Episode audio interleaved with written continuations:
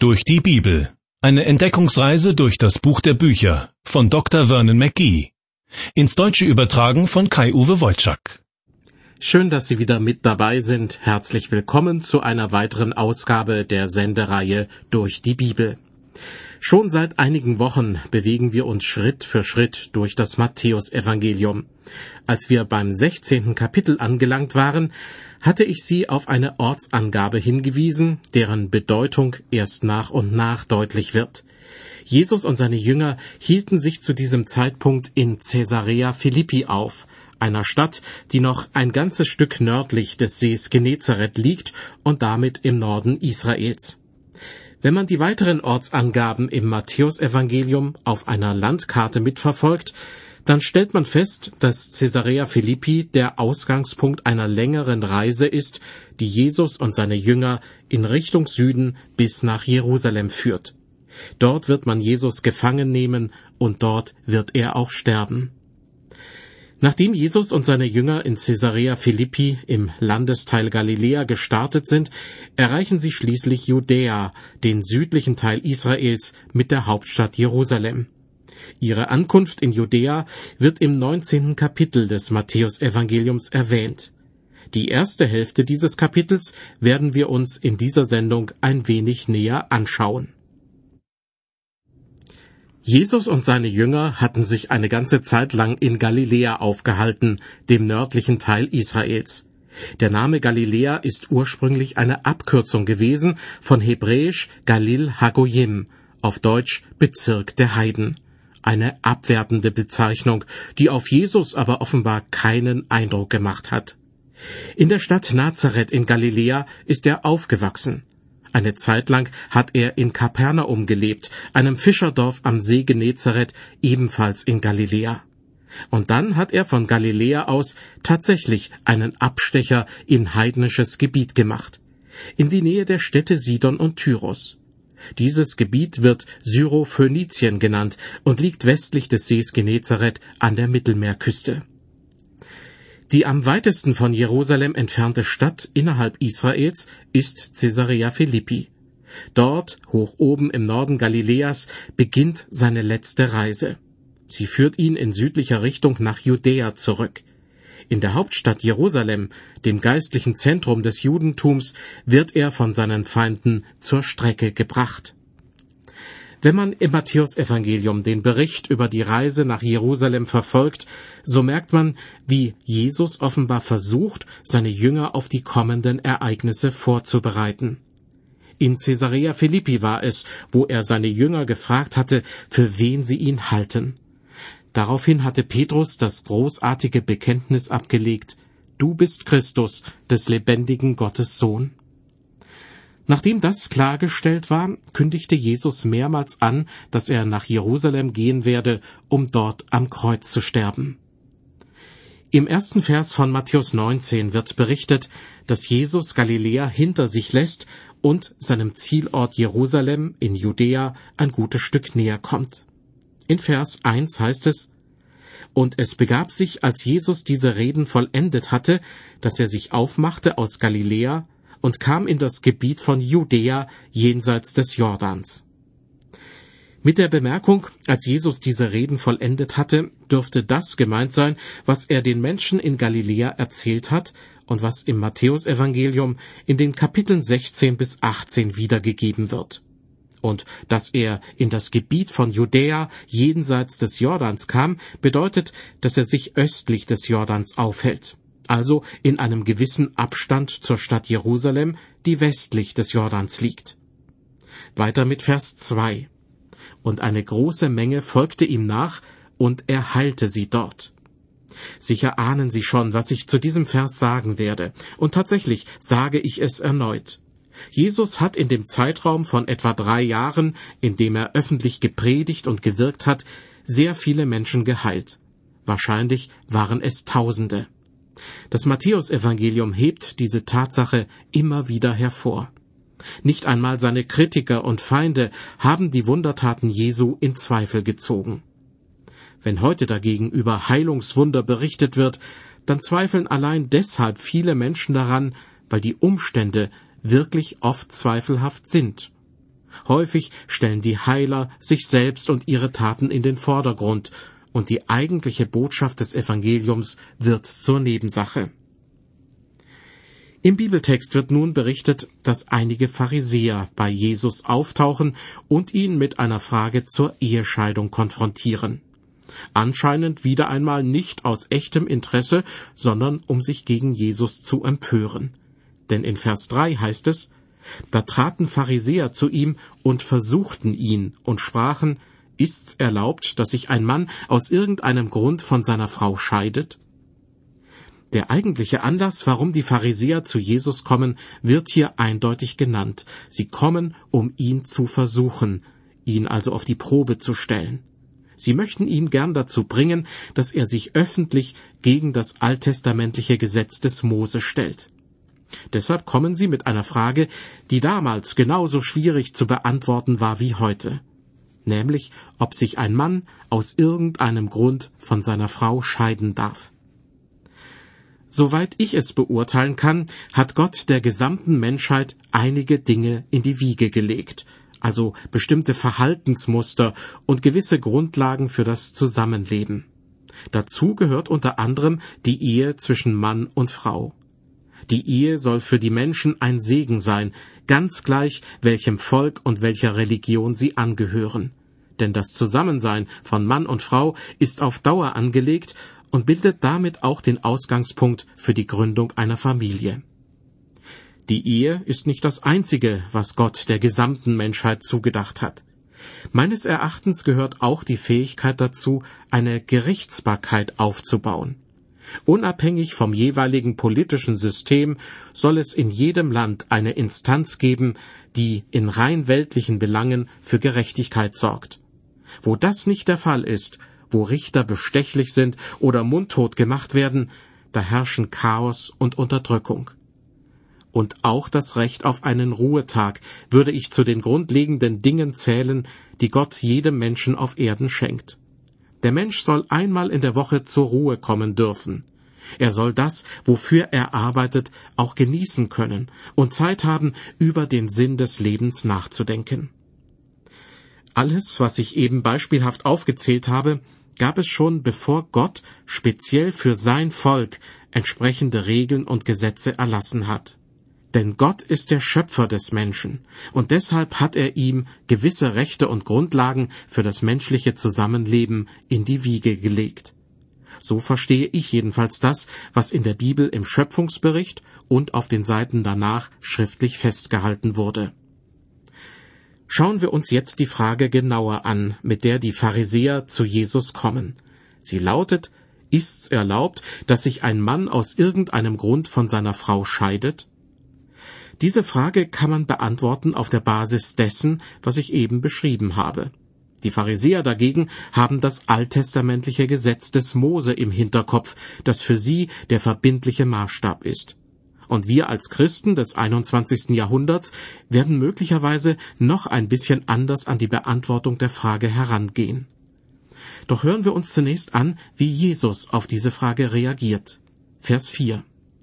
Er aber antwortete und sprach, Habt ihr nicht gelesen, der im Anfang den Menschen geschaffen hat, schuf sie als Mann und Frau. Dieser erste Teil der Antwort bezieht sich auf jene Grundlagen für das menschliche Zusammensein, die ich eben schon genannt habe. Gott schuf den Menschen als Mann und Frau, um miteinander durchs Leben zu gehen und um sich gegenseitig zu ergänzen. Dem Volk Israel wurden zusätzlich Regeln und Gesetze gegeben, die den Wert der Ehe hervorheben. Diese Regeln und Gesetze lassen aber unter bestimmten Bedingungen auch eine Scheidung zu. So heißt es zum Beispiel im fünften Buch Mose, wenn jemand eine Frau zur Ehe nimmt und sie nicht Gnade findet vor seinen Augen, weil er etwas Schändliches an ihr gefunden hat, so schreibe er einen Scheidebrief, dann kann er sie aus seinem Hause entlassen. Manchen wird es sicher wundern, wenn er hört, dass zur Zeit des Alten Testaments eine Ehescheidung weit weniger schlimm war als eine Heirat mit jemandem aus einem nichtjüdischen Volk. Aber so war es. Wenn beispielsweise die Tochter eines Priesters einen Mann aus einem fremden Volk heiratete, wurde sie aus dem Volk Israel ausgeschlossen. Im Lauf der Jahrhunderte wurde das Gesetz des Mose jedoch immer weniger ernst genommen. Stattdessen kamen Vorschriften und Gesetze hinzu, die den ursprünglichen Regelungen teilweise zuwiderliefen. So war zum Beispiel eine Scheidung möglich, wenn eine Frau beim Backen das Brot anbrennen ließ. Für den Mann wurde also ein Vorwand geschaffen, um seine Frau loszuwerden, wenn er sie nicht mehr liebte. Die Frau dagegen verlor einen Teil ihrer Rechte und vor allem auch ihre Würde. Gut möglich, dass zur Zeit Jesu unter den Pharisäern und Schriftgelehrten tatsächlich darüber diskutiert wurde, welche Regeln bei einer Scheidung denn nun einzuhalten seien. Dennoch wollten die Pharisäer mit ihrer Frage an Jesus ihn vor allem in eine Falle locken. Sie wollten ihn dazu bringen, dem Gesetz des Mose zu widersprechen. Er nimmt die Herausforderung an. Wie eben schon gehört, verweist Jesus auf den Schöpfungsbericht. Ich lese aus Matthäus 19 noch einmal Vers 4 und dann weiter die Verse 5 und 6. Jesus spricht zu den Pharisäern, Habt ihr nicht gelesen, der im Anfang den Menschen geschaffen hat, schuf sie als Mann und Frau und sprach, Darum wird ein Mann Vater und Mutter verlassen und an seiner Frau hängen, und die zwei werden ein Fleisch sein. So sind sie nun nicht mehr zwei, sondern ein Fleisch. Was nun Gott zusammengefügt hat, das soll der Mensch nicht scheiden.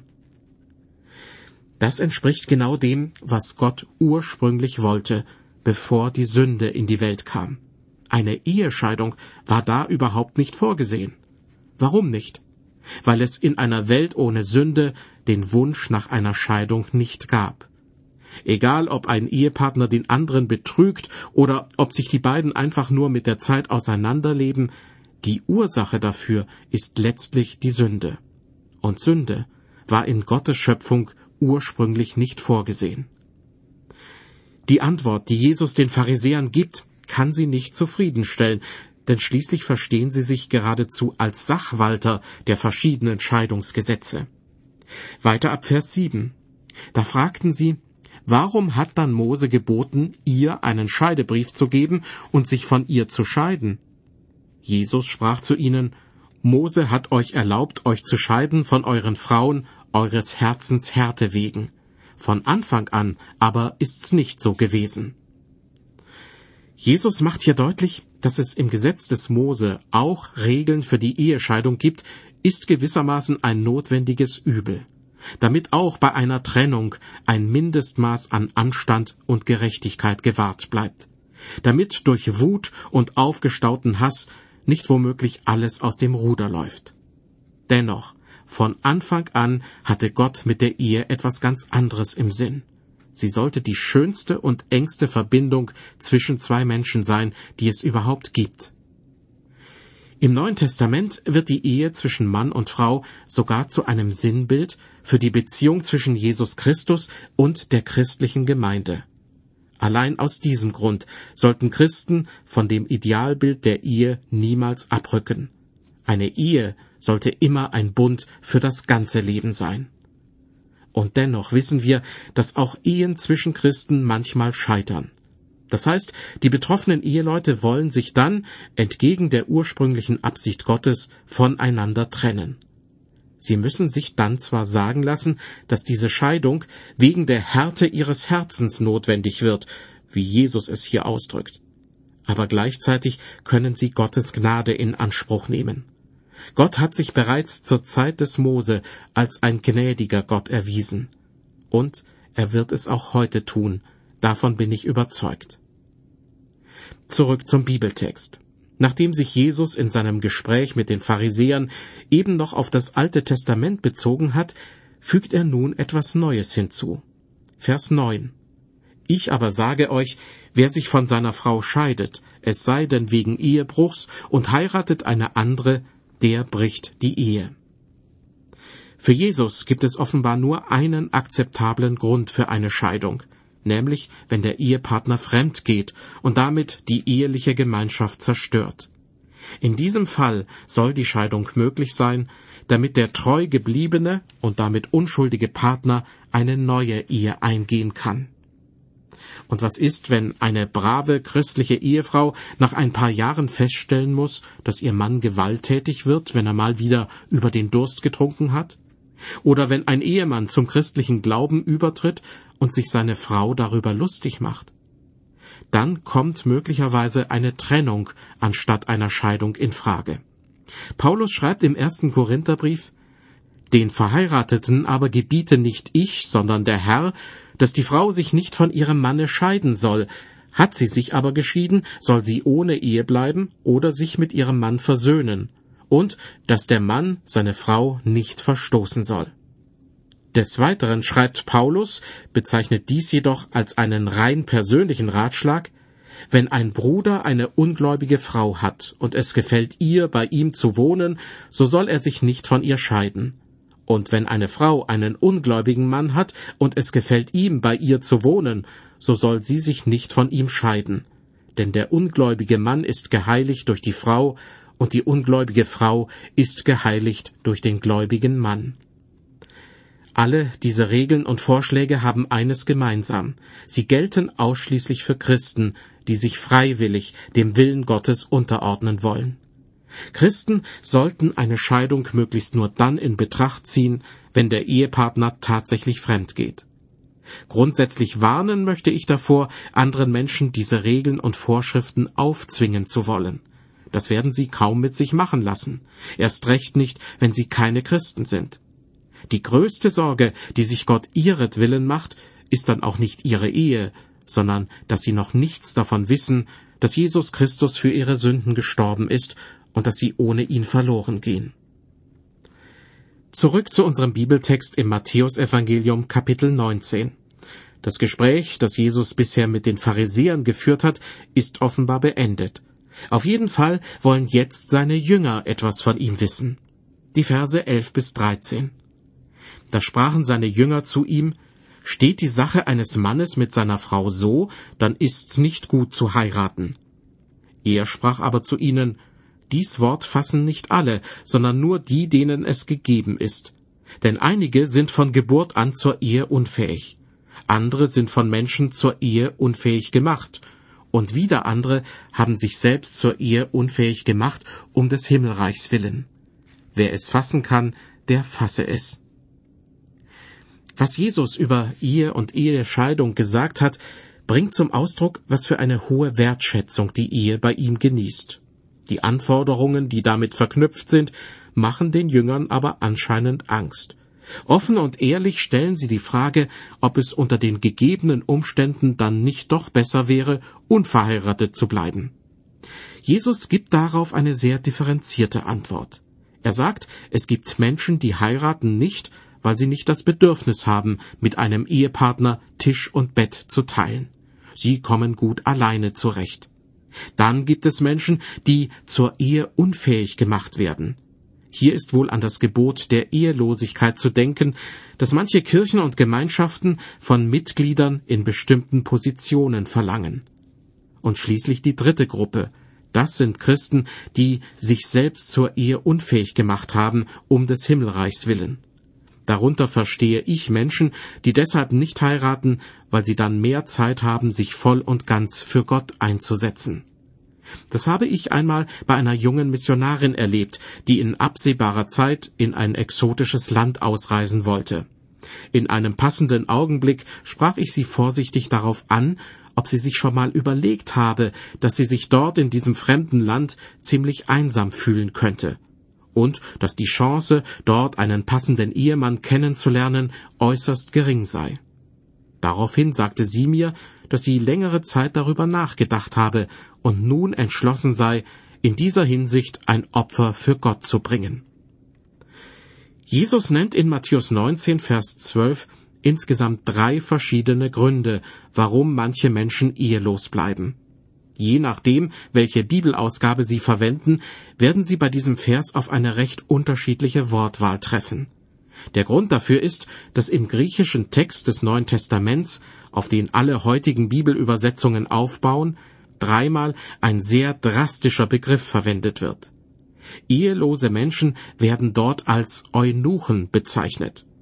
Es könnte sein, dass Jesus und seine Jünger von einigen Leuten auf diese Weise beschimpft wurden. Denn während ein jüdischer Rabbi in aller Regel verheiratet war, blieb Jesus zeitlebens ohne weiblichen Anhang. In diesem Falle wäre die Bezeichnung oder das Schimpfwort Eunuch also sinnbildlich zu verstehen. Es gab jedoch in der Kirchengeschichte auch Menschen, die sich tatsächlich selbst verstümmelt haben bzw. verstümmeln ließen, um ehelos bleiben zu müssen. Und es gab Bewegungen in der Christenheit, die das gefordert und gefördert haben. Manchmal werde ich gefragt, was ich von der Ehelosigkeit halte, die von manchen Christen gefordert wird, wenn sie in bestimmten Gemeinschaften eintreten oder wenn sie etwa in der katholischen Kirche Priester werden möchten. Ich muss Ihnen sagen, dass ich diese Haltung nicht so recht nachvollziehen kann. Was Jesus über die Ehe bzw. Ehelosigkeit gesagt hat, lässt meines Erachtens darauf schließen, dass Gott in dieser Hinsicht jeden Einzelnen selbst entscheiden lässt. Deshalb finde ich, dass kirchliche Institutionen diese Freiheit nicht einschränken sollten. Die nächsten Verse in Matthäus 19 handeln von Kindern, die vermutlich überall dabei waren, wenn sich Menschen zu Jesus aufmachten, um ihn predigen zu hören. Vielleicht erinnern Sie sich, im Zusammenhang mit der Speisung der 5000 und mit der Speisung der 4000 wurde ausdrücklich erwähnt, dass sich diese Zahlen jeweils nur auf die Männer bezogen. Außerdem waren auch noch Frauen und Kinder dabei. Und was die Kinder betrifft, so würde es mich wundern, wenn sie immer nur mucksmäuschenstill zugehört hätten. Das erklärt vielleicht, warum die Jünger Jesu in einer ganz bestimmten Situation ziemlich gereizt reagieren. Ich lese die Verse 13 bis 15. Da wurden Kinder zu Jesus gebracht, damit er die Hände auf sie legte und betete. Die Jünger aber fuhren sie an. Aber Jesus sprach, Lasset die Kinder und wehret ihnen nicht zu mir zu kommen, denn solchen gehört das Himmelreich. Und er legte die Hände auf sie und zog von dort weiter. Was hier in der persönlichen Begegnung zwischen Jesus und den Kindern passiert, geschieht nach meiner Beobachtung auch dann, wenn Kinder im übertragenen Sinne Bekanntschaft mit Jesus machen. Sie reagieren in keiner Hinsicht ablehnend auf ihn wenn man ihnen zum Beispiel Geschichten aus der Bibel kindgerecht erzählt oder mit ihnen betet. Deshalb sollte man schon früh damit anfangen, Kindern Jesus lieb zu machen. Es gibt Christen, die schrecken davor zurück, weil sie meinen, dass sich Kinder womöglich für ein Leben in der Nachfolge Jesu entscheiden könnten, obwohl sie dafür noch nicht reif genug sind. Ich halte diese Sorge für unbegründet. Denn Jesus weiß, was im Grunde auch die Eltern wissen, nicht jedes Kind, das in jungen Jahren Jesus nachfolgen möchte, tut das dann auch noch als Jugendlicher oder Erwachsener. Ebenso wenig wird aus jedem möchte gern Feuerwehrmann später wirklich ein Mitglied der Freiwilligen Feuerwehr.